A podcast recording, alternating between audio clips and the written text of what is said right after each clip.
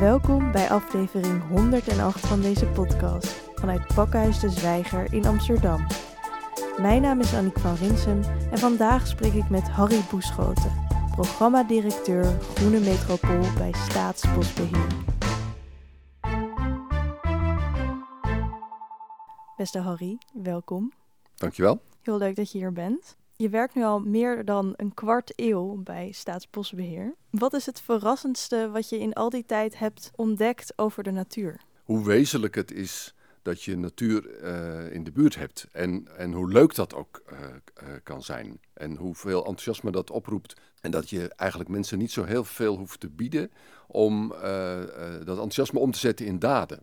Dus er is een enorm potentieel in, in, de, in de steden, in het stedelijk gebied als geheel. En als ik stad zeg, bedoel ik niet alleen letterlijk de bebouwde kom van de stad, maar dan bedoel ik het hele stedelijke gebied. Hè.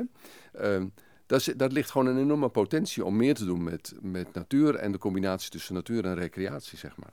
Ja, want in aanloop van de Floriade met het thema Growing Green Cities, die in april volgend jaar van start gaat, werkt Pakhuis de Zwijger aan programmering en het online platform We Make the City Green. Mm-hmm. Um, hoe denk je dat het vandaag de dag gesteld is met de band die de stedeling heeft met de natuur? Want je zegt dat het, dat het best verrassend was voor jou om erachter te komen hoe enthousiast mensen eigenlijk worden van groen. Maar toch zijn onze steden tot op heden nog niet echt ingericht om echt de natuur binnen te laten. Dus hoe zit dat en waar staan we nu? Nou, wat je, wat je ziet de, de, in dat afgelopen anderhalf jaar met, uh, met de corona en de lockdowns die we hebben gehad, dat heel veel mensen uh, eigenlijk hun eigen uh, buurt ontdekt hebben of, of soms herontdekt hebben. Ja. Hè? Uh, mensen zijn de behoefte om even naar buiten te gaan. En of dat nou een kwartiertje is voor een, voor een frisse neus of dat je bij wijze van spreken een uur met de speedpedelec uh, op pad gaat, maar dat de behoefte om naar buiten te gaan, om... om even uit te waaien, om even, uh, even te bewegen, uh, enorm sterk is. En dat is natuurlijk altijd wel zo geweest, maar dit is in de afgelopen anderhalf jaar is dat natuurlijk enorm veel meer zichtbaar geworden.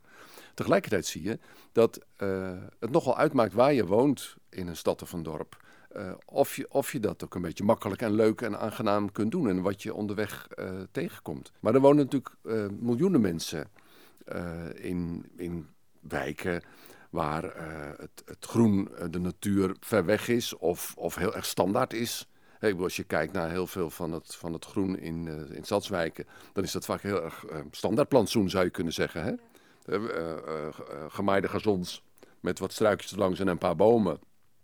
Waar je misschien kunt voetballen, uh, maar waar vooral de hondendrol uh, de, de, de overheersende factor uh, is. De zo overheersende ben... natuur. Ja, is... precies. Dus is, ja. De, is de hond. Um, Terwijl je tegelijkertijd ziet dat uh, op plekken waar, waar met veel meer aandacht gekeken is naar uh, hoe, die, hoe die groene buitenruimte van de stad eruit ziet, uh, de, hoeveel aangenamer die kan zijn en hoeveel natuurrijker die kan zijn. Hè, dat ook echt dingen die de moeite waard zijn, uh, meer dan alleen maar uh, een mus of, een, of een, een, een duif, zeg maar. Maar dat die stadsnatuur veel rijker kan zijn dan dat. Ja, ik herken het heel erg wat je zegt, dat in corona, uh, in, de, in de lockdowns, uh, ben ik echt mijn eigen buurt gaan ontdekken. En ik heb achter mijn huis een, een speelplaatsje gevonden. Nou, dat is echt een paar meter achter mijn huis. Maar ik wist helemaal niet dat daar een soort hofje mm-hmm. was met, met dus een speeltuin. Maar uh, ik woon in Amsterdam-Noord aan de westkant van Noord. En ja. Daar is nog een oude polder eigenlijk. En ik heb dus een rondje dat ik om die polder loop. En dat... Die heb ik ook ontdekt in de, in de lockdown. En het voelt voor mij heel erg alsof ik dan in de natuur ben. Maar als ik erover nadenk, dan denk ik, loop ik alsnog gewoon over asfalt en langs huizen.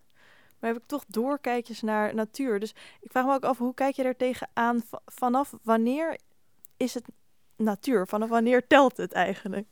Nou, voor mij telt het altijd. Maar als je kijkt naar uh, uh, natuur in Nederland...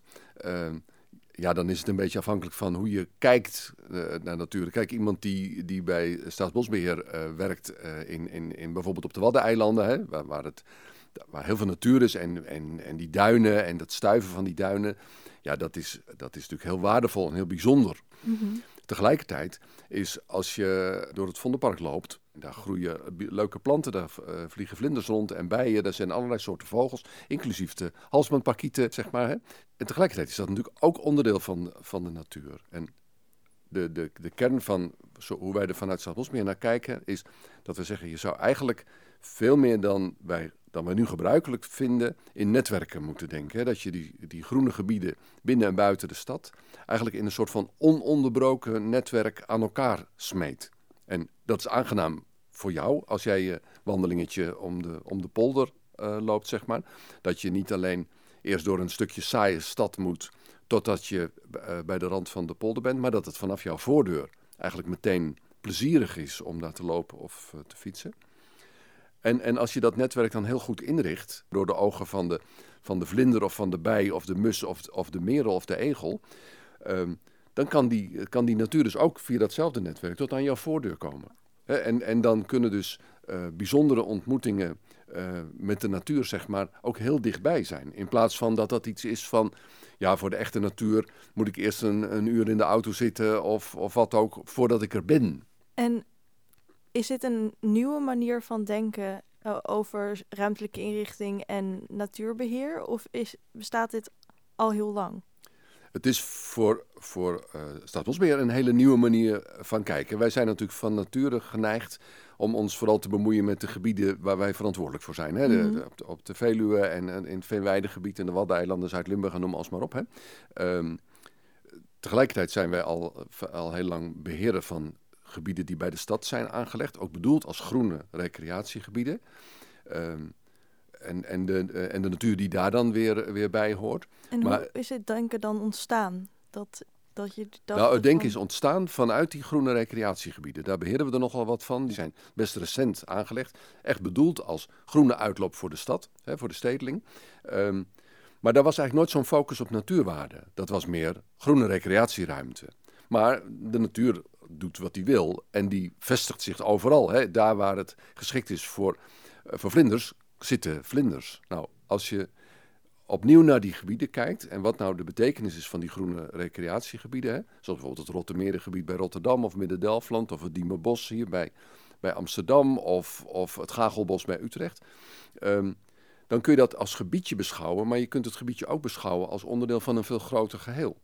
Uh, uh, en wat verandert als je op die manier gaat nadenken? Nou, d- dat veranderen twee dingen. Uh, vanuit de natuur geredeneerd betekent het dat je uh, het areaal waarop die natuur kan zijn, de, de potentie van de natuur, zeg maar, van het hele stedelijke gebied, veel groter wordt. Want als je al die groene plekjes aan elkaar smeet tot één netwerk, betekent dat dat de natuur daar sterker van wordt. Dat er ook meer soorten kunnen, kunnen voortbestaan, zeg maar. Dus voor de natuur is dat goed.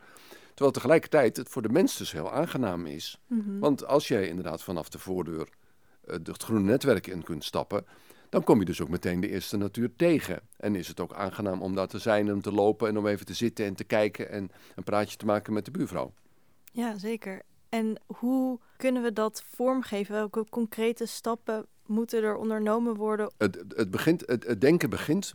Um, en dat is misschien wel een beetje Cruyffiaans. Hey, um, met die groene netwerken, uh, je snapt het pas als je het doorhebt. De neiging die we hebben, uh, bijvoorbeeld bij gemeente en provincie, is om in groene plekken te denken en niet in groene netwerken. Mm-hmm. En we vinden het voor de, voor de ook, oud... Wat ook logisch is, omdat je natuurlijk je met een gebied moet bezighouden. Mm-hmm. En er, het moet ook onderhouden worden. En ja, als je zegt gewoon heel Nederland is jouw gebied wat jij moet onderhouden, dan dat werkt ook niet. Ja, en toch zou het best wel wel kunnen werken. Want als je kijkt naar uh, de auto, dan uh, vinden wij het heel gebruikelijk dat we uh, de huisaansluiting van de auto, namelijk de parkeerplaats in de buurt van waar jij woont, mm-hmm. die is er. En dat is een ongelooflijk uh, uh, uitgewerkt systeem, hoe we de, met, dat voor de auto geregeld hebben. Hè?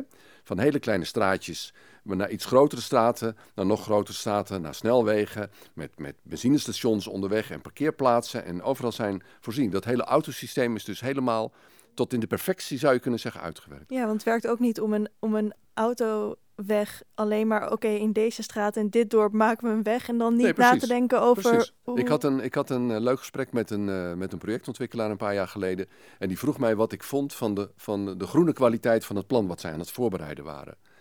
En toen zei ik, uh, nou ja, dat, eigenlijk is dat een beetje een moeilijk te beantwoorden vraag, want het heeft helemaal geen omgeving, dat plan.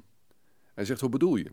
Ik zeg, nou, onder dit gebouw wat, je, wat hier gaat komen, komt een parkeergarage. Ja, zegt hij. En ik zeg, die parkeergarage, die sluit je aan op de straat. Ja, zegt hij, dat is wel het gebruik, ja, dat we dat doen. Ik zeg, maar met groen is dat niet zo. Bij groen is het heel gebruikelijk dat je een groene plek creëert, zonder dat er een toegang, een uitgang of een inrit is, zeg maar, voor uh, de natuur uh, die daar leeft. Dus uh, dan blijft het een geïsoleerd klein eilandje van groen. En dan nou, moet je denken aan een grasveld of een park of een ja, en dat kan perk. Op zich nog best een aardig plekje zijn. Maar als dat plekje verder nergens mee verbonden is, dan is het voor, de, voor een heleboel uh, soorten in de natuur, zowel planten als dieren als insecten, heel lastig om dat te bewonen.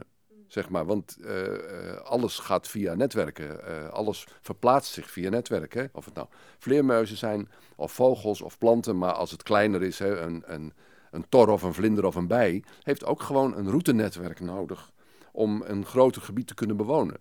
Nou, dat vinden we bij auto's heel vanzelf. Hè? Dat, dat hoef je aan niemand uit te leggen dat dat zo is. Nou, voor de natuur is dat blijkbaar ingewikkeld. Dus het begint, en vandaar mijn, mijn uitspraak dat het een beetje Cruyffiaans is. Hè? Um, Je moet eerst snappen dat denken in groene netwerken uh, de basis is voor een hele gezonde, leefbare en, en ook klimaatadaptieve stad. Hè? Want zo'n groen netwerk, dat vangt ook nog eens water op. En het groen netwerk verlaagt de temperatuur als het heel heet is zomers. Dus zo'n groen netwerk heeft ook een heleboel functies. Zowel voor de mens in, af, in directe zin, hè, uh, maar ook in afgeleide zin. Hè. Een groen netwerk leidt tot meer gezond gedrag bijvoorbeeld. Kortom, er zijn allerlei manieren waarop dat groen uh, werkt uh, voor de mens. Maar, maar je moet het dus wel zo inrichten dat het voor de natuur ook werkt en aaneengesloten is. Ja, um, maar hoe brengen we dat dan in de praktijk?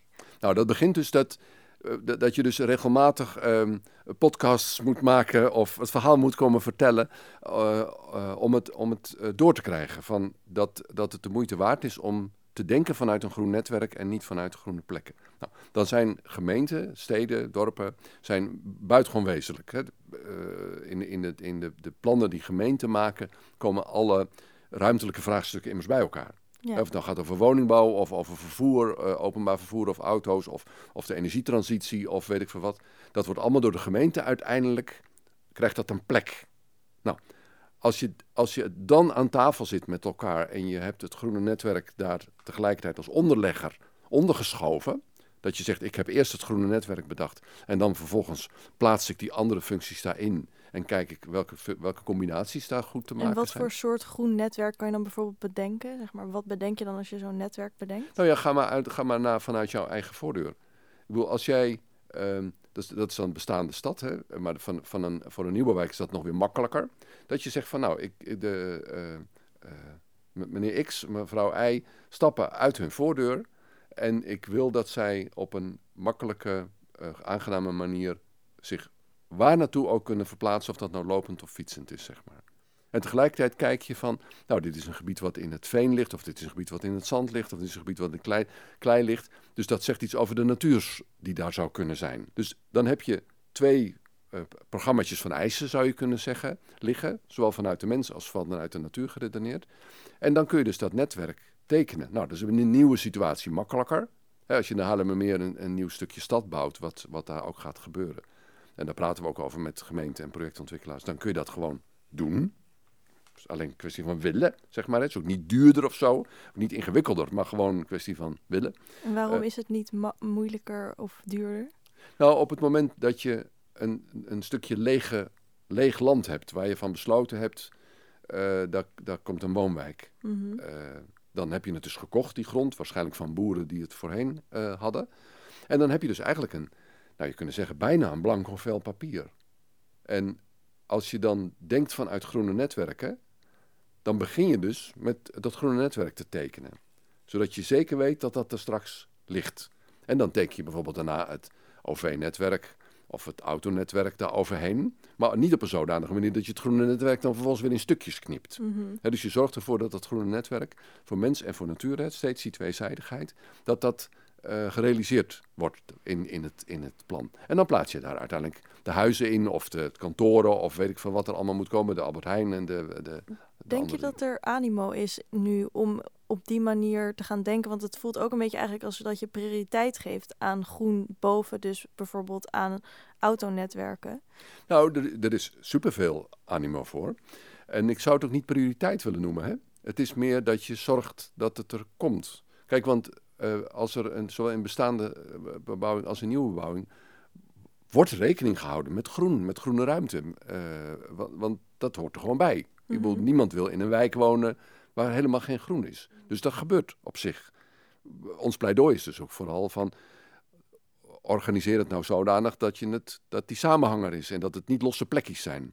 Het, uh, iemand van, van een, een ontwikkelaar, een projectontwikkelaar jaren geleden zei tegen me... groen is waar de huizen niet komen. He, dat is een soort de restruimte die overblijft nadat alle andere opgaven klaar zijn. En daar wordt dan het groen in geplakt. Ja, precies. Nou ja, dat is, dan ben je dus aan de, te laat. Maar precies, maar dat is ook wat ik denk ik bedoel met prioriteit. Want als je, als je dus wil dat je een groen netwerk hebt, wat je dus ook niet doorsnijdt, dan moet je dus wel eerst inderdaad... Ja. Die, dat groene netwerk. En dus ik probeer misschien ook prioriteit als in volgorde van... Ja, de volgorde. Ja, maar dat is belangrijk. Want prioriteit klinkt een beetje alsof het een belangrijker is dan het ander. Want wonen is natuurlijk ook heel belangrijk. Dus ja. Je kunt niet zeggen, natuur is belangrijker dan wonen... als je ergens besloten hebt dat daar een woonwijkje gaat uh, komen. Maar het is inderdaad de volgorde der dingen. En, en wat je ziet, en dat heeft best een poos gekost... ook met gemeenten en met projectontwikkelaars en andere partijen... daarover te praten en te kijken. En dan zie je dat een aantal van de progressieve projectontwikkelaars, en die zijn er, uh, die worden er enthousiast van. Hè, dus een bedrijf uh, uit, uh, uit Utrecht, Synchroon, die heeft gezegd, goh, wij vinden dit zo interessant wat je vertelt, dat, dat idee van combineren van bouwopgaven en natuuropgaven. Wij maken natuurontwikkeling een onderdeel van onze bedrijfsstrategie. Wij willen gewoon echt kwaliteit leveren, terwijl... Uh, gebruikelijk is dat de, de tekeningen zeg maar, die gemaakt worden door, door projectontwikkelaars... nou, dat ziet er altijd fantastisch uit, hè? Mm-hmm. Ik bedoel, die artist impressions van ja. de folders waar de huizen mee verkocht worden. Nou, dat, daar wil iedereen wel wonen. In de praktijk blijkt dat uh, heel veel van dat moois...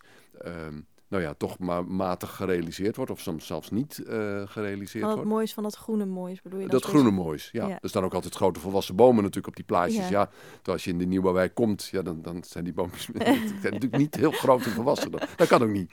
Dat hoeft ook niet. Maar, maar dan vind ik het mooi dat zo'n projectontwikkelaar zegt van... Uh, Dit, dit kan gewoon. Dus, dus die hebben niet gedacht van... oh jee, dat wordt allemaal veel te duur of te veel te ingewikkeld. Nee, die hebben gezegd... dit is gewoon een kwestie van willen. En dat geldt voor een aantal van de gemeenten, van de steden... met waar we in gesprek zijn. Geldt dat ook. Die zeggen ook, ja, ja dit kun je gewoon willen. Want in, in hoeverre bestaat dus de samenwerking... tussen Staatsbosbeheer en dus projectontwikkelaars... maar misschien ook mensen die zich bezighouden... met dus het stratennetwerk? Of... Nou, dat is best een ingewikkelde. Uh, ook omdat er zoveel verschillende dingen gebeuren in de ruimte... die allemaal um, uh, recht van bestaan hebben, zeg maar. Die allemaal moeten gebeuren. He, als je kijkt naar, naar grote steden... Uh, dan heb je een afdeling die zich bezighoudt met volkshuisvesting... en een afdeling die bezighoudt met, met riolering. En er is een afdeling die bezig is met alles wat met bestratingen te maken heeft. En dan zijn er ook mensen die, die nutsbedrijven die komen met voor stroom en voor water... en voor glasvezelkabel en, en dan weet ik wat allemaal. Die hebben allemaal... Uh, hun plannen en allemaal doen aanspraak op de, op de, op de ruimte. En dan heb je nog partijen die, die dat willen beïnvloeden. Bijvoorbeeld uh, de, de afdeling gezondheid. Uh, de, die, die willen een gezonde stad hebben. En dat gaat dan voor een deel weer over schone lucht. Maar dat gaat voor een deel ook over bewegen en buiten zijn en noem maar op. Nou, en wat je ziet is dat uh, in grote steden, maar ook op nationaal niveau... dat zijn best naast elkaar georganiseerde verschijnselen. En wat wij bepleiten, wat, wij, wat je ook nodig hebt als je, als je onze droom zou willen verwezenlijken... dan moet je al die partijen op de een of andere manier mee zien te nemen... en bij elkaar moeten zien te krijgen. He, want want uh, in een nieuw stukje stad is dat nog relatief eenvoudig... omdat je dan een plan maakt. Maar als je kijkt naar de bestaande stad... Ik had een discussie met Rotterdam over het planten van bomen. Uh, nou, dat wil Rotterdam heel graag. Rotterdam is niet zo'n gek groene uh, stad... Um, Maar als je dan kijkt wat er in de ondergrond aan ruimte is om bomen te planten... die is maar heel beperkt, want dat ligt helemaal vol met buizen en kabels en leidingen. En een boom heeft natuurlijk wel gewoon een groot wortelgestel. Daar moet je een, toch een gat voor maken. Ja. En de ruimte om het gat te maken... Is er niet. Is er soms niet. Dus dat is best een ingewikkelde vraag, hoe je daar dan mee, mee omgaat. En hoe ga je daar dan mee om? Nou, dat, dat is um, um, kijken van wat er kan, hè. Um, Ik had, ik had een, een keer een discussie met een stedenbouwkundige en die zei... ja, het is wel een mooi verhaal en het gaat zeker op voor nieuwbouw... maar voor de bestaande stad is het toch veel te ingewikkeld. En toen zei ik, nou, dan gaan we toch eens een keer gewoon de stad lopen. Gaan we gewoon de stad inlopen. Ook gewoon de oude... Een van je favoriete hobby's om even een wandeling te maken. Precies, ja, de wandelen is het mooiste wat er is. En ook door stedelijke gebieden wandelen is, is ook altijd weer ook inspirerend, vind ik. En um, uh, een van de, de plekken waar wij waren was um, een straatje tegenover Carré aan de andere kant van de Amsterdam. Er zit een, een, een Zwitsers restaurant waar je lekker kaas van u kunt eten. Vandaar dat ik er een keer was. Um, en daar is eigenlijk helemaal geen ruimte voor groen. Maar die bewoners denken daar heel anders over. Want die hebben dat straatje namelijk supergroen gemaakt. Uh, gewoon door t- t- geveltuintjes te maken, hè, tegels te lichten en daar planten in te planten. Door uh, grote zinken badkuipen te vullen met planten en, en, en boompjes en dingen. En dat, dat straatje, dat ademt gewoon groen. Nou, als je op de kaart kijkt, dan zou dat eigenlijk niet kunnen. Want, want er is niet, dat is gewoon geen ruimte. Maar die ruimte is er wel, als je het maar wil zien. Nu wordt heel veel groen in die, in die gebieden. Nou ja, dat is groen wat, wat mensen toevallig aanspreekt. Hè? Uh, dat leidt ertoe dat je soms uh, soorten aangeplant worden die voor de natuur niet zoveel betekenis hebben. Hè? Omdat een vlinder of een bij daar gewoon niks te zoeken heeft. Hè? Hortensia Annabel, die grote witte bollen, is een van mijn, uh, van mijn minst geliefde plantsoorten, zeg maar. Uh, die zien er misschien wel mooi uit als je ervan houdt. Maar, maar uh, een vlinder of een bij heeft er niks aan, want ze hebben geen nectar. Het zijn, geen, het zijn alleen maar nepbloemen, zeg maar. Ze zijn wel leven wel, maar het zijn wel nepbloemen. Okay. Nou, als je dus mensen helpt, en tuincentra zijn daar bijvoorbeeld ook enthousiast mee bezig. Hè. Uh, uh, het tuincentrum bij ons in de, in de buurt verkoopt nu uh, planten met speciaal label bij. Dit zijn planten die horen bij de Utrechtse Heuvelrug. Uh, nou, dat is natuurlijk fantastisch. Want dan, dan stimuleer je dus flora die hoort bij de plek waar je woont.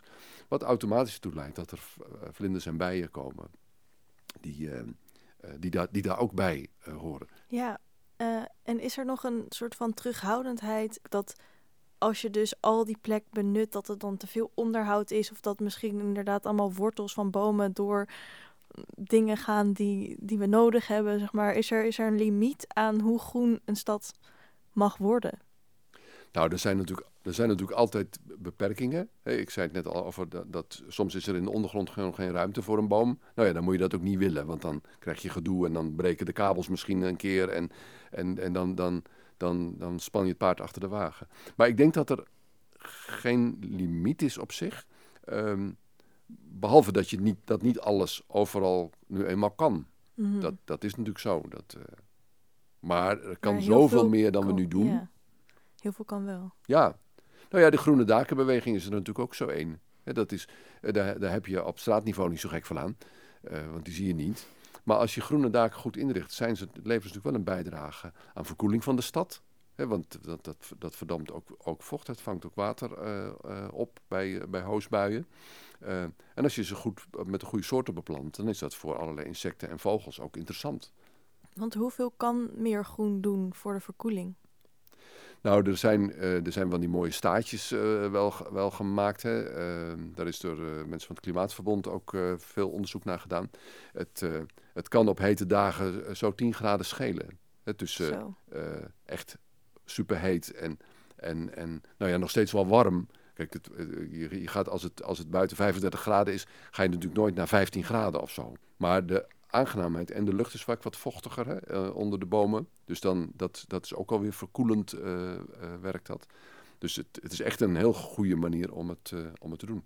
Dus een groen netwerk is goed voor de biodiversiteit, tegen, tegen hitte. Maar natuur is ook goed voor de mens.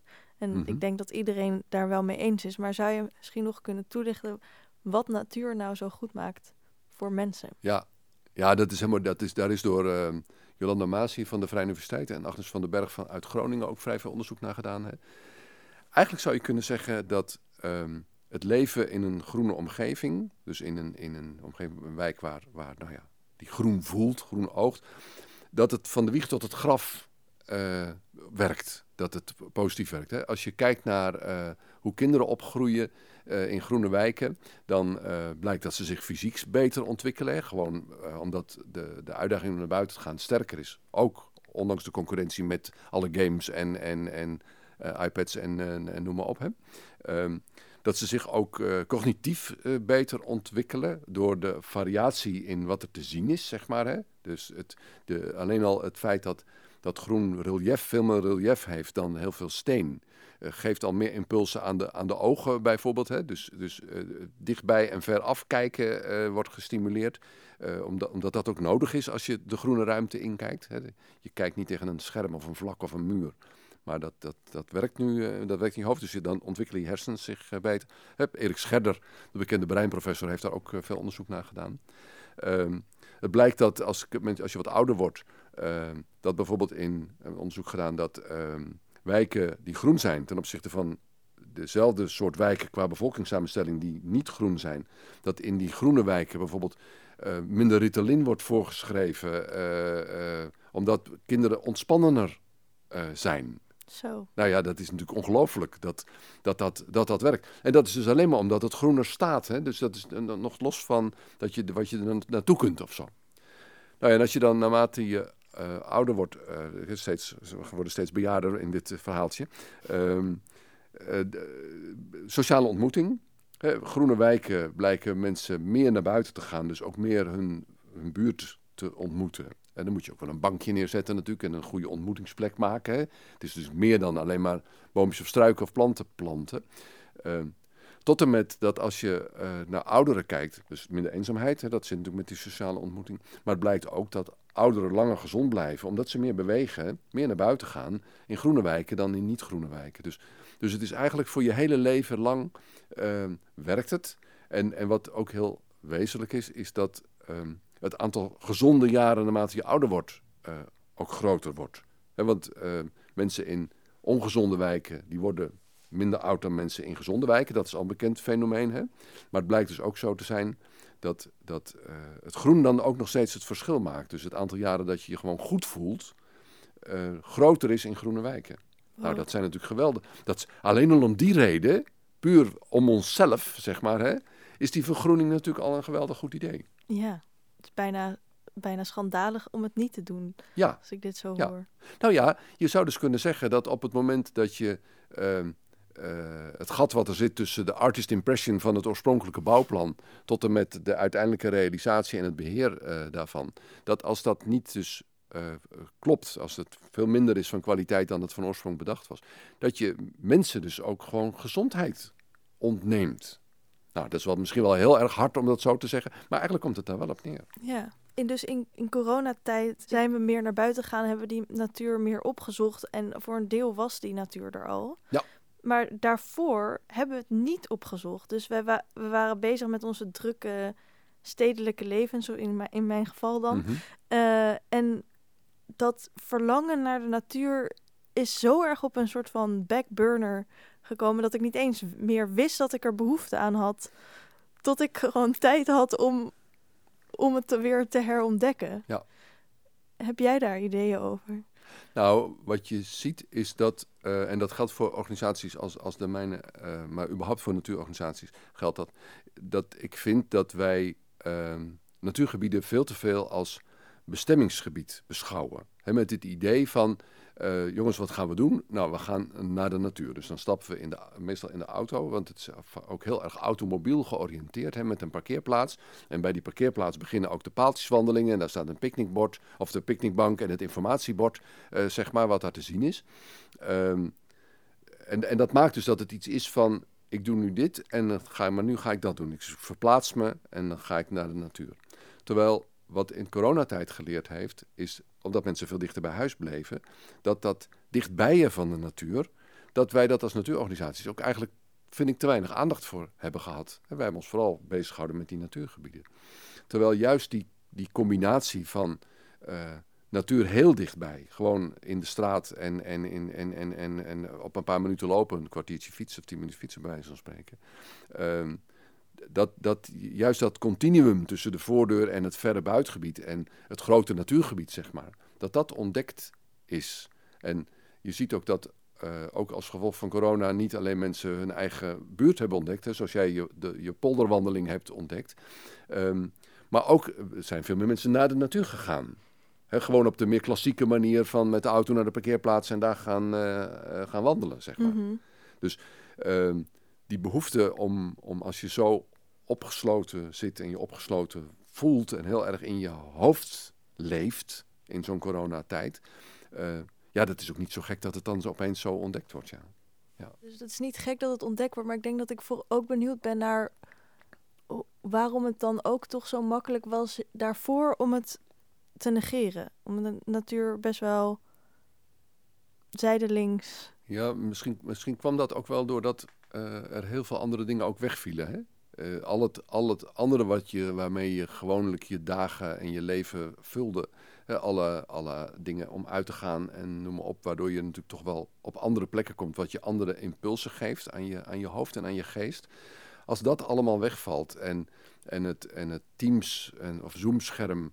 eigenlijk de norm van je bestaan wordt. Maar uh, hebben we de natuur dan straks nog nodig als we weer wel overal heen kunnen? Ik las laatst van, um, als je tijd hebt, zou je elke dag een half uur naar de natuur moeten gaan. En als je geen tijd hebt, een uur. Ja, die heb ik nou, gezien. Mooi, hè? Ik bedoel ja. gewoon dat, want, want dat appelleert dus heel sterk aan het ontstressende werking van naar buiten gaan. Hè? Van, van de inspiratie op te doen. En tijdens een wandeling of een, of een fietstochtje, maar vooral tijdens lopen, is mijn idee. Um, kom je ook op gedachten die je niet, die je, die je in, niet had. En, en je ordent in je hoofd veel makkelijker. Hè? Dat is ook zo'n onderzoek van, van Erik Scherder. Dat als je loopt, dat er dus een ordening in je hoofd plaatsvindt van alle gedachten die je hebt. En dat je dus tot beslissingen kunt komen, al wandelend, zonder dat je erover nagedacht hebt. Nou, vind ik ook weer fascinerend. Ja. Uh, dus ook dat is weer een goede reden om eens een eindje te gaan uh, lopen. En liefst, liefst door het groen. En dat zegt hij er dus ook steeds bij, hè? Liefst door het groen.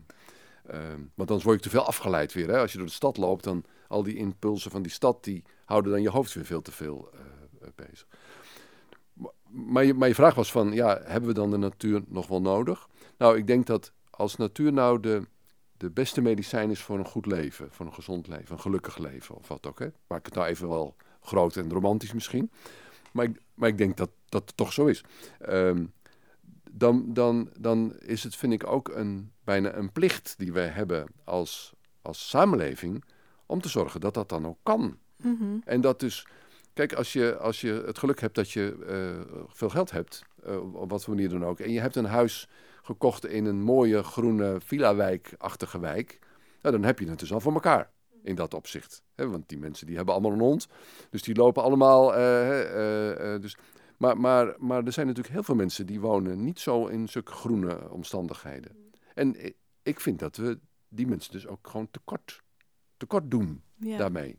En... En, en we hebben uh, eigenlijk nu ontdekt in de afgelopen anderhalf jaar dat dat tekort ook echt bestaat. En we hebben dat bijna, heel veel mensen hebben dat in ieder geval ervaren dat dat uh, zo is. Want jij hebt dan nog het geluk dat je het rondje rond de polder kunt maken. Maar voor hetzelfde geld woon je ergens waar helemaal geen rondje om de polder is. Of dat je eerst een half uur met de tram moet voordat je eens een keer uh, zo'n rondje kunt uh, lopen. Ja, je zou misschien natuur uh, of de mogelijkheid om in contact te staan met de natuur als een mensenrecht moeten ja. zien. Ja, ja. Ja, net als ges- gezonde lucht en schoon water en dat soort van dingen. Het is, het is eigenlijk ook een soort basisvoorziening voor het, uh, voor het bestaan. Want we hebben het nu ook over de natuur en, en wat, wat de natuur voor de mens kan doen. Maar de mens... Uh, eigenlijk heb ik twee vragen. Want moeten we de natuur wel willen zien op de manier van... wat kan de natuur voor de mens doen? Maar eigenlijk, nog belangrijkere vraag... mens... En me- mensen zijn toch ook onderdeel van de natuur? Wij, wij zijn toch zelf ook natuur? Ja, wij zijn ook, wij zijn ook... Natuurlijk zijn wij ook natuur. Ik bedoel, maar in die zin is, um, is alles natuur. He, de, de tafel waarin wij zitten nu is van hout. En, en, en de microfoonstandaard is van, is van ijzer. Um, dat is allemaal van de natuur. Het bestaat allemaal omdat de aarde er is. Mm-hmm. Ik, en we hebben het anders geordend. Mm-hmm. Uh, we hebben dat ijzer uit de grond gehaald en we hebben nou deze standaard daarvan uh, uh, gemaakt. Um, als je dat allemaal natuur noemt, dat, dat kan. En dat is ook wel zeker wat voor te zeggen. Maar dan wordt het ook een beetje een loos begrip. Want als alles natuur is, dan is, is alles ook, natuur. Ja, ja. ja, dan is ook niets meer natuur. He, dat is net ja. als sommige mensen zeggen, er is in Nederland geen natuur. Nou, dat is, daar is ook wat voor te zeggen. Daar is ook een argument voor te bedenken. Hè? Want de enige echte natuur is volledig door de mens ja. onbeïnvloed. Dat ja. ontkent dus dat de mens onderdeel is van de natuur hè, ja. tegelijkertijd. Ja. En dan kun je zeggen, nou misschien in het Braziliaanse regenwoud nog... als Bolsonaro daar nog wat stukken van laat staan. Mm-hmm. Um, maar ook daar is de invloed van de opwarming van de aarde merkbaar. Dus de mens is overal. Dus uh, vanuit die definitie is er ook weer nergens meer natuur. Dus, dus dat soort van scherpe discussies hebben niet zoveel zin. Um, wat, wat het leuke is, um, de, de, van wat is, wat, is nou, wat is nou natuur of wat is nou spontaniteit? Hè? Een van de dingen die de afgelopen jaar in was, was um, stoepplantjes, uh, uh, botanie. Mensen, ze hebben, de, ze hebben, je hebt mensen die uh, stoepkrijt bij zich hebben. En als ze dan een plantje zien groeien langs de rand van de stoep, hè, of dat nou een paardenbloem is of een Canadese fijnstraal of wat dan ook, die schrijven daarbij op de stoep paardenbloem of madeliefje of biggenkruid met een pijl erbij. Wat leuk. Ja, en dat is dus gewoon een manier om, om te laten zien dat ook in de meest versteende delen van, van, van onze samenleving er altijd nog weer natuur is. Of in ieder geval leven is wat niet bedoeld is, wat niet gepland is, zeg maar. En uh, ik woon zelf in een, in een, uh, aan de rand van een, uh, van een dorp uh, met uitzicht op het groen, heerlijk. En daar vliegt bij tijden een ijsvogel langs. Nou, dat is natuurlijk ongelooflijk. Een ijsvogel, dat is zo'n blauwe schicht. Uh, en en dat, is, dat is een heel bijzondere ervaring als je, als je, dat, als je dat ziet. Die is niet bedacht, die ijsvogel, door iemand. Maar de omstandigheden zijn zodanig gemaakt dat die ijsvogel denkt, oh, hier kan ik goed wonen. Amsterdam heeft ook op allerlei plekken ijsvogels zitten. Of ringslangen bij, bij, uh, bij IJburg uh, bijvoorbeeld. Dus, hè? Dus wat ook misschien mooi is aan de natuur is dat het ook het toeval in het leven brengt. Absoluut, absoluut. Ja. Ja. Ja. En, en, daar, en daar hadden we dus ook een tekort aan in coronatijd. Gewoon niks meer gebeurde toevallig. En in de natuur kon je dan inderdaad ja. misschien een ijsvogel tegenkomen. Ja. Ja. Ja, en als je dus je ogen open hebt. En Een, een onderwerp wat, wat natuurlijk hier een beetje parallel aan ligt, is bijvoorbeeld het hele thema natuureducatie. Hè? Uh, uh, wij geven op dit moment op, op basisscholen eigenlijk geen natuuronderwijs meer. Het is nu afhankelijk van de inspiratie van een, van een docent, van een leerkracht, uh, of hij of zij dat doet of niet. Maar dat, dat is geen onderdeel van het curriculum van de, van de basisschool. Nou, dat vind ik, dat vind ik heel slecht, want als je niks weet. En Marjolein de Vos heeft daar een prachtig boekje over geschreven. Je keek te ver, dat is een aanrader.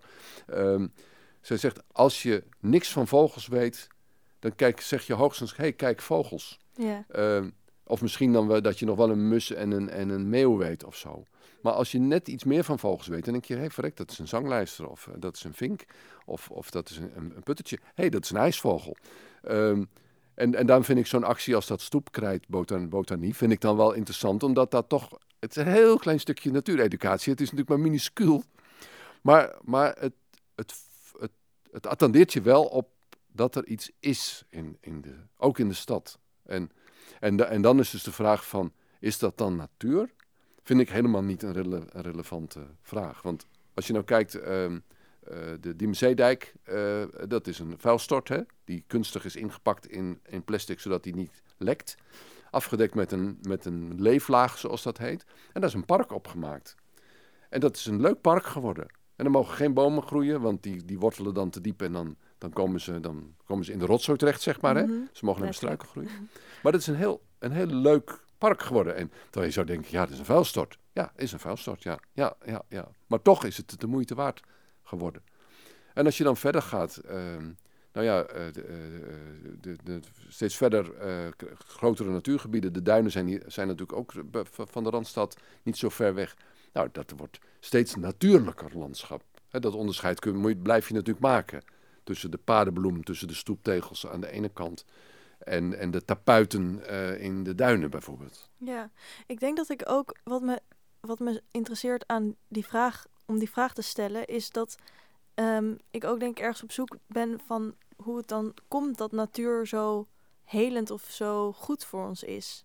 En, en daarom dacht ik van, dat komt misschien ook omdat we zelf ook natuur zijn, dat dat, dat ons iets geeft, dat toeval waar we het over hadden, maar ook dus, ja, als je in een, in een stad woont waar alles door mensen is gemaakt, dan, dan is het ook ergens ook een hele beschermende omgeving ja. om in te zijn. Maar misschien groei je ook juist meer als mens door in de natuur te zijn, omdat het ook juist niet zo ingekaderd is. Nee, nou, en, da- en daarom is dat dus ook zo wezenlijk dat je, dat je kinderen in, in basisschoolleeftijd, zeg maar, uh, v- vertelt over de natuur. He, uh, uh, gewoon wat kennis bijbrengt, zeg maar, hè, een soort basiskennis. Uh, maar ook vooral naar buiten uh, laat gaan. He, dat, uh, kinderen komen natuurlijk bijna niet meer uh, zelfstandig in de natuur. He, dat ja. is, dat, dat, hoe dichtbij je de natuur ook brengt.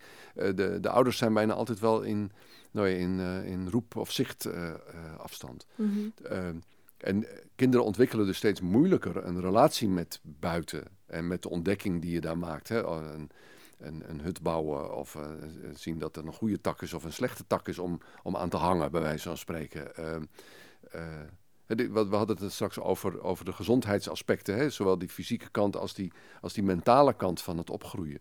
En het is natuurlijk heel beroerd dat wij, dat wij toelaten dat kinderen uh, zonder die natuur opgroeien. Terwijl we weten met elkaar, boekenkasten volgeschreven, over hoe belangrijk en hoe goed dat is voor je. En ja. wat een basis legt voor een, voor een gelukkig leven. Ja, wat een gemis. Wat een gemis, inderdaad. Ja, dat is natuurlijk heel, dat is eigenlijk, uh, als je het zo beschouwt, is het ook echt, nou ja, heel ernstig. Ja. En waarom is dat, waarom doen we zoiets ernstigs? Ja, omdat mensen beschouwen, de, de, de, voor veel mensen is toch natuur iets van de vrije tijd. Het is niet helemaal, ja, het is, het is fijn dat het er is. Um, het lijkt misschien wel een beetje op de cultuursector natuurlijk, hè, waar natuurlijk ook veel discussie over is uh, in deze weken met uh, corona en, en wat wel mag en niet mag. Um, het, als, als je mensen vraagt wat ze belangrijk vinden, dan staat natuur altijd heel hoog in het lijstje. Hè?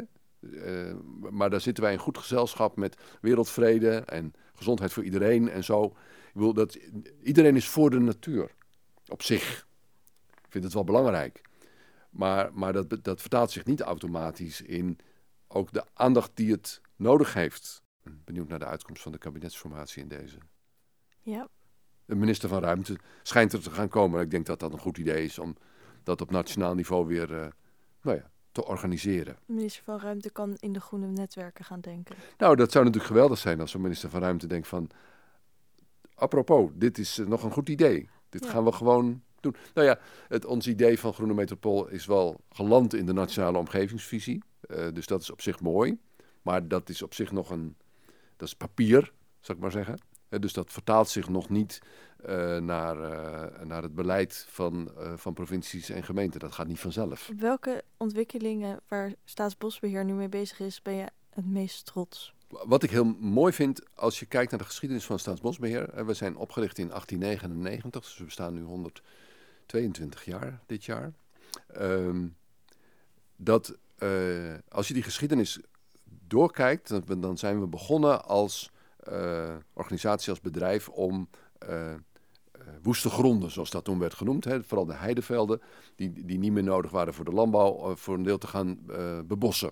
Er was ook hout nodig voor de mijnbouw in uh, Zuid-Limburg. Dat werd honderdtweeëntwintig jaar geleden woeste gronden genoemd. Dat werden toen woeste gronden genoemd. Ja, dat was woeste, en woeste grond was geen positieve uh, kwalificatie daarvan. Okay. Woeste gronden was waardeloos. Okay. Dus voor die woeste gronden, en dat waren dus vooral heides, die zijn voor een deel omgespit om, uh, tot landbouwgrond. He, uh, op uh, het zandgrondengebied praten we dan met name over. En voor een deel zijn die gebruikt voor uh, bebossing. Dus we zijn begonnen als bosbedrijf. Uh, Vanaf de jaren twintig ongeveer, toen, um, toen bleek dat er sommige gebieden eigenlijk heel slecht waren voor uh, bebossing. Uh, bijvoorbeeld hele natte heide, daar groeien gewoon moeilijk bomen. Of juist hele droge gebieden, zoals bij Kootwijk. Uh, dat het misschien wel aardig was om, om die gebieden die ook een soort van plaatjesboek van de Nederlandse geschiedenis zijn. Hè, zowel zo'n natte hei, zoals Dwingeldeveld in Drenthe, als zo'n stuifzandgebied bij Kootwijk. Om dat te behouden als een soort van... Uh, verkade album, zeg maar, hè, van de Nederlandse geschiedenis. Hè? Een soort de Rembrandts van, van, uh, van hoe wij het land hebben gebruikt. Dus dan is het, dat gaan we inderdaad doen. Dus we vragen Staatsbosbeheer om dat type gebieden ook te gaan beheren. En te zorgen dat die, die kwaliteit in stand blijft. Nou, dus het Haagse Bos, dat was al uh, in Rijkse eigendom kwam erbij. En, en het Masbos bij Breda en nog zo wat uh, dingen. En, en je ziet langzamerhand die geschiedenis voortschrijden... Uh, En, en na de Tweede Wereldoorlog, toen uh, langzamerhand de welvaart steeg en mensen een auto kregen, toen gingen mensen naar buiten. En uh, gingen mensen ook het bos in. En, en er waren wel paden, maar die waren niet zozeer bedoeld voor wandelaars, maar die waren meer bedoeld omdat je uh, het bos moet kunnen onderhouden en hout moet kunnen oogsten en, en noem maar op. Maar dat werden wandelpaden. En toen is mensen zeiden van ja, maar hoe kom ik dan terug bij de auto? En toen is de paaltjeswandeling geboren. Hè, met, met die gekleurde koppen, zodat je weet, nou, een half uur lopen of een uur lopen en dan kom ik hier weer terug. Mm-hmm. De excursie met de boswachter is toen ontstaan. Dus toen ontstond recreatie. Nou, recreatie is langzamerhand overgegaan in, in uh, alles wat te maken heeft met, met zingeving, maar ook met naar buiten gaan en bewegen. De mountainbikeroutes en de paardenroutes en noem het maar op. Wat, wat ik ermee wil zeggen, hè, je vraag was van waar ben ik trots op bij Staatsbosbeheer? Is dat wij al honderdtweeëntwintig jaar uh, uh, mee, mee bewegen met een veranderende samenleving en zoeken naar van... Nou, nu zitten we in een fase dat we hebben gezegd van ja, misschien moeten we uit ons eigen gebied stappen. En veel meer uh, die stedelijke gebieden ook gaan beschouwen. Van wat kunnen wij daar nou aan bijdragen aan een gezonder leven en een beter leven. Nou ja, daar is mijn programma Groene Metropool dan uit, uh, uit ontstaan. Dus, dus wat ik, dat vind ik mooi. Als je als organisatie nou ja, steeds kunt zoeken naar nieuwe wegen. Uh, hoe je vanuit, denkend vanuit die waarden aansluit bij veranderende samenleving. Ja, ja. Heel mooi. Um, een van de thema's van We Make the City Green is voedsel. Mm-hmm. Um, en in hoeverre kan voedsel een rol spelen in het vergroenen van de, van de stad? Ja, dat is natuurlijk fantastisch. Dat is een hele mooie combinatie. Um, er ligt een, een, sowieso een verbinding tussen voedsel en, en hoe voedsel g- gemaakt wordt. He, de, hoe plantjes groeien en hoe dieren groeien. Um, en dat, wat mensen daarvan weten. He, er is natuurlijk een grote vervreemding van, van de bronnen van ons... van onze voedselproductie ontstaan. Mm-hmm. De bekende verhalen als van, ik, ik weet niet, de melk komt van een, van een koe, maar melk komt uit de fabriek, hè? Of, ja, of weet ik, hè? Dat, dat soort van, nou ja. Dat kinderen niet meer weten dat, dat melk van een precies. koe komt. Ja. En um, wat je ziet is dat um, het is zoiets als stadslandbouw, uh, in Rotterdam heb je bijvoorbeeld herenboeren, uh, zo'n club en rechtstreeks, um, maar ook voedselbossen, uh, die heel goed in stedelijke gebieden uh, in te passen zijn. Uh, Verbinden mensen weer opnieuw. Uh, je ziet ook dat boeren veel meer met streekproducten werken tegenwoordig. Huisverkoop van landbouwproducten is nu heeft een enorme vlucht genomen de afgelopen, zeg eens wat, twintig jaar. En vroeger kon je nergens wat kopen bij een boerderij. Nou, er zijn tegenwoordig heel veel boeren waar je een, een kistje langs de weg staat... en met een potje waar het geld in moet. Uh, en je hebt melktapmachines uh, op sommige boerenerven. Hè. Dan kun je gewoon... Uh, of, of aardbeien heb ik ook wel gezien, een soort... Een soort snackautomaat, maar dan niet met frikandellen of bami-schijven, maar met doosjes aardbeien of doosjes kersen of een zak aardappels. Uh, mm. hè, waar je gewoon de muntjes in gooit of tegenwoordig contactloos uh, betaalt natuurlijk. Dus uh, die combinatie van, van uh, voedselproductie en dat groene netwerk, dat past perfect op elkaar. Ik, ik uh, bloei en groei hè, in Amsterdam-Zuidoost en, en uh, de Ventse polder. Hè. Prachtige documentaire overigens op Human te zien nog steeds. Hè. Vrouwen van de Ventse polder. Ook alweer een aanrader.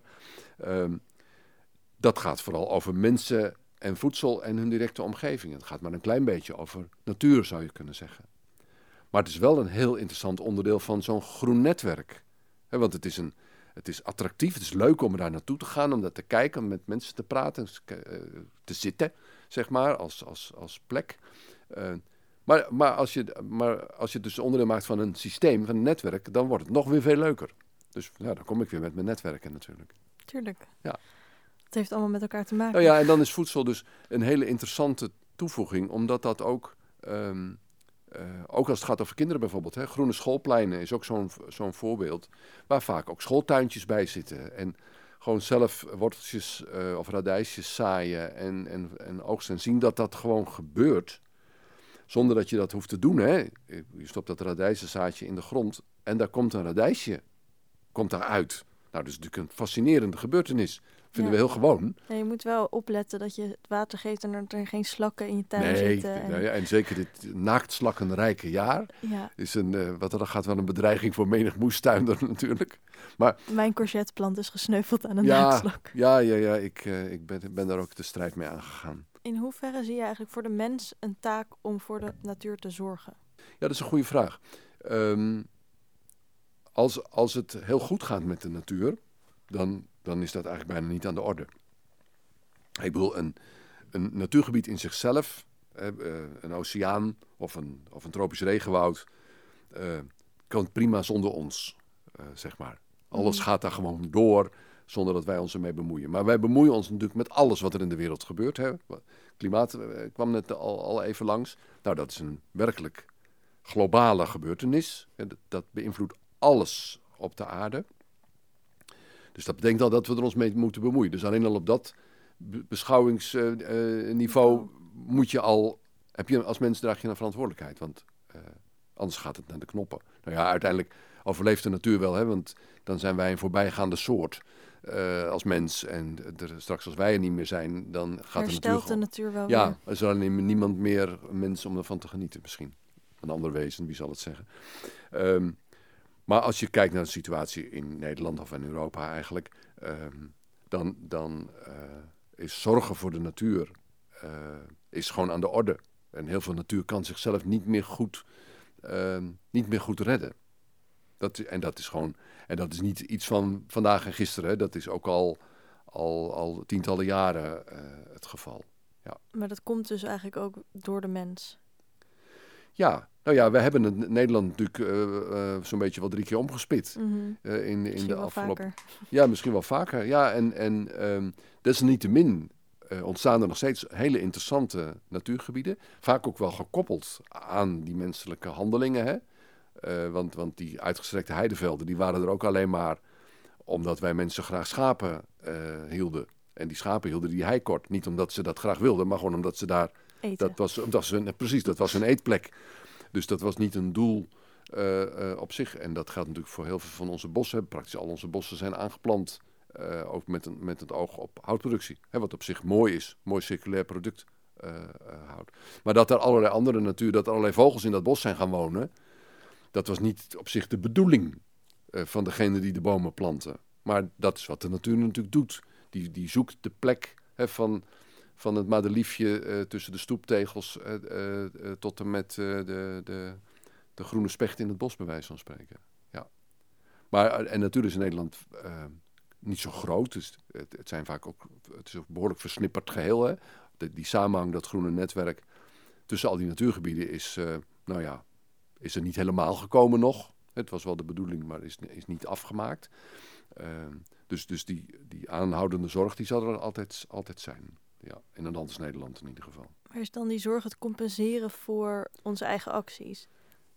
Ja, in zekere zin misschien wel. Um, uh, dit is natuurlijk best een ingewikkelde discussie. Hè? Want um, als je ziet, de, de wolf uh, is in Nederland gekomen. Hè? En dat is op zich grappig. Hè? Ik bedoel, in negentien negenentachtig uh, valt, valt het communistische uh, systeem uh, in, in elkaar...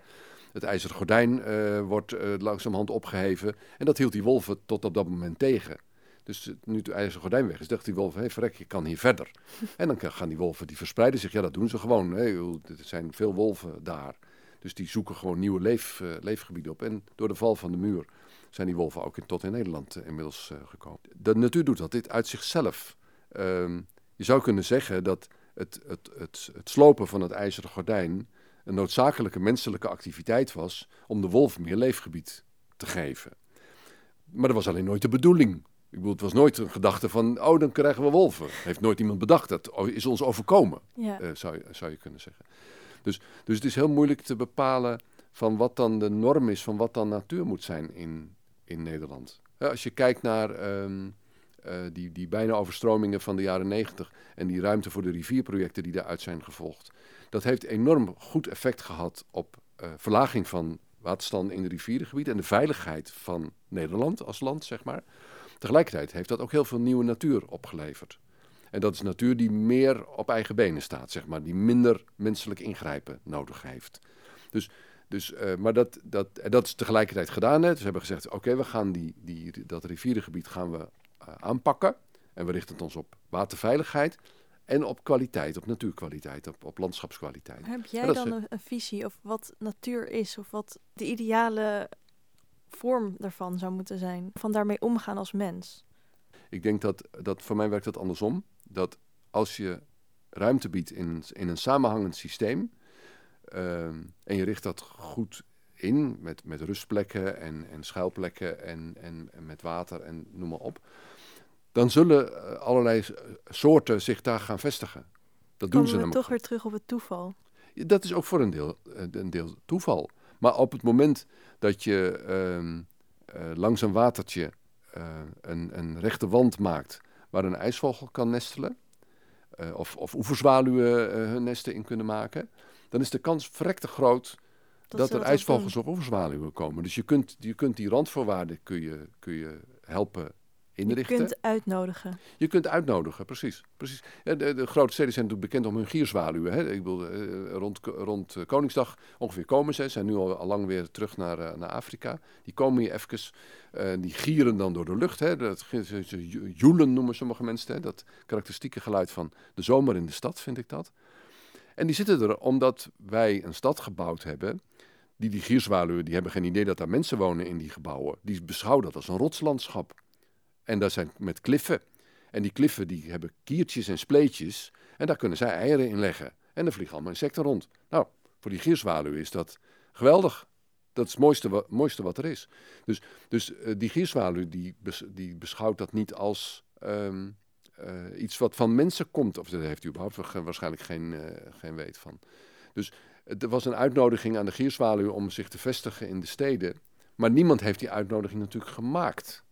Want niemand heeft bedacht dat gierzwaluwen dat ontzettend tof zouden vinden. Ja. Als wij hoge gebouwen zouden maken die eruit zien als kliffen. Maar oké, okay, dus het, aan de ene kant, je kan dus bepaalde dier- of plantsoorten uitnodigen of eh, ergens een plekje voor ze maken. Maar je kan ook de, gewoon iets doen en dan komt het, ja. komen ze gewoon. Ja. Maar ook waarschijnlijk andersom dat je dingen doet waardoor je ze juist uitbandt. Ja, ja kijk, uiteindelijk... Uh, En alles heeft natuurlijk zijn grenzen. Kijk, als je kijkt naar stedelijke gebieden. Kijk, er zal niet snel een zeearend uh, in het Vondelpark gaan broeden. De kans is wel heel erg klein. Want die, mm-hmm. me, die heeft gewoon schaal nodig en rust en veel ruigte ook. En, en, en ganzen die die op kan eten en, en noem maar op. En nou, dat, hoewel ganzen heb je in het Vondelpark nu nog wel. Maar het is niet geschikt. Uh, de, voor de redding van de natuur is de stad niet de enige oplossing. Want, want uh, heel veel soorten die hebben niks aan een stedelijk uh, landschap, zeg maar. Dus, maar, maar dan kom je dus op de vraag van... Welk, voor welke natuur zijn wij in Nederland nou uh, verantwoordelijk? Of hebben we een rol? Nou, dat is redelijk beschreven in allerlei natuurbeleidsplannen... van, van ministeries en, en provincies en noem maar op. En daar, daar wordt ook hard aan gewerkt. Uh, wat, wat eigenlijk het pleidooi en het, waar dit gesprek over gaat... van hoe kun je nou in een gebied wat... waar je niet in eerste instantie denkt aan natuur, namelijk een stad, het toch zo inrichten dat het maximaal gebruikt kan worden door zoveel mogelijk verschillende soorten uh, uh, die daar ook zouden kunnen leven. Medebewoners zouden kunnen zijn van, de, van onze stad. En welke plant- of diersoort wordt vaak ondergewaardeerd, maar is eigenlijk heel belangrijk? Of heeft heel veel positieve kwaliteiten? Nou, uiteindelijk als het gaat over wij als mens... Wij beschou- Kijk, sommige dingen vinden we mooi en andere dingen vinden we niet mooi. Hè? We hadden net even over ijsvogels. Nou, een ijsvogel zien is, is, altijd, is altijd weer bijzonder. Dus ik denk dat, um, uh, dat je best een beetje mag kijken naar de, naar de, naar de aantrekkelijkheidswaarde, zal ik maar zeggen, van uh, soorten. Uh, kijk, mensen houden van vlinders. Het zijn natuurlijk fantastische, bijzondere insecten. De meeste mensen vinden insecten vrij eng, mm-hmm. maar vlinders niet. Dus als, je, als het gaat over het, het, het uh, vernaturen van de stad, zeg maar, vooruit te bieden aan de natuur in de stad, dan zou ik wel kijken van, kan ik een paar gidssoorten of zoiets uh, ruimte bieden, zodat mensen ook enthousiast worden. Kijk, als mensen uh, zeggen van, ik, kijk, ik heb dit gedaan, ik heb dit geveltuintje gemaakt. Um, kijk, en nu zit er een dagbouwoog of een, of een Atalanta-vlinder. En dat vinden, dat, dat, dat, daar zou ik... persoonlijk oprecht trots op zijn... Mm-hmm. dat het mij was gelukt... om die, om die, om die vlindersoort... Uh, in mijn uh, geveltuintje te, ja. te lokken. Uh-huh. Uh, zeg maar. Terwijl wat ik gedaan heb... is randvoorwaarden proberen te creëren... Uh, waar, waar, waarvan we weten met elkaar... dat, dat, dat die Atalanta of die dagbouwoog... dat ook fijn vindt. Tot slot, heb je dan misschien nog een tip voor mensen... om zo'n Atalanta of dagbouwvlinder... in hun tuintje te lokken? Nou, als je kijkt op uh, de site van de Vlinderstichting... vlinderstichting punt n l, dan vind je heel veel informatie juist over dat soort dingen. En wat je ook als, als burger met je eigen tuin en je eigen dak en je eigen achtertuintje kunt, uh, kunt doen. Dus dat is, er is sowieso natuurlijk waanzinnig veel informatie. Je moet het alleen willen. Heel veel dank, Harry Boeschoten. Met genoegen. Beste luisteraars, dit was aflevering honderdacht van de podcastserie van Pakhuis de Zwijger. Wil je meer weten? Kom of kijk dan vanmiddag om vier uur naar de kick-off van We Make the City Green in Pakhuis de Zwijger of via dezwijger punt n l slash live. Je kan ook een kijkje nemen op de website we make the city punt green. Een rating achterlaten of je abonneren op deze podcast kan via SoundCloud, Spotify, Apple Podcast of een ander podcastplatform. Dank voor het luisteren en tot de volgende keer.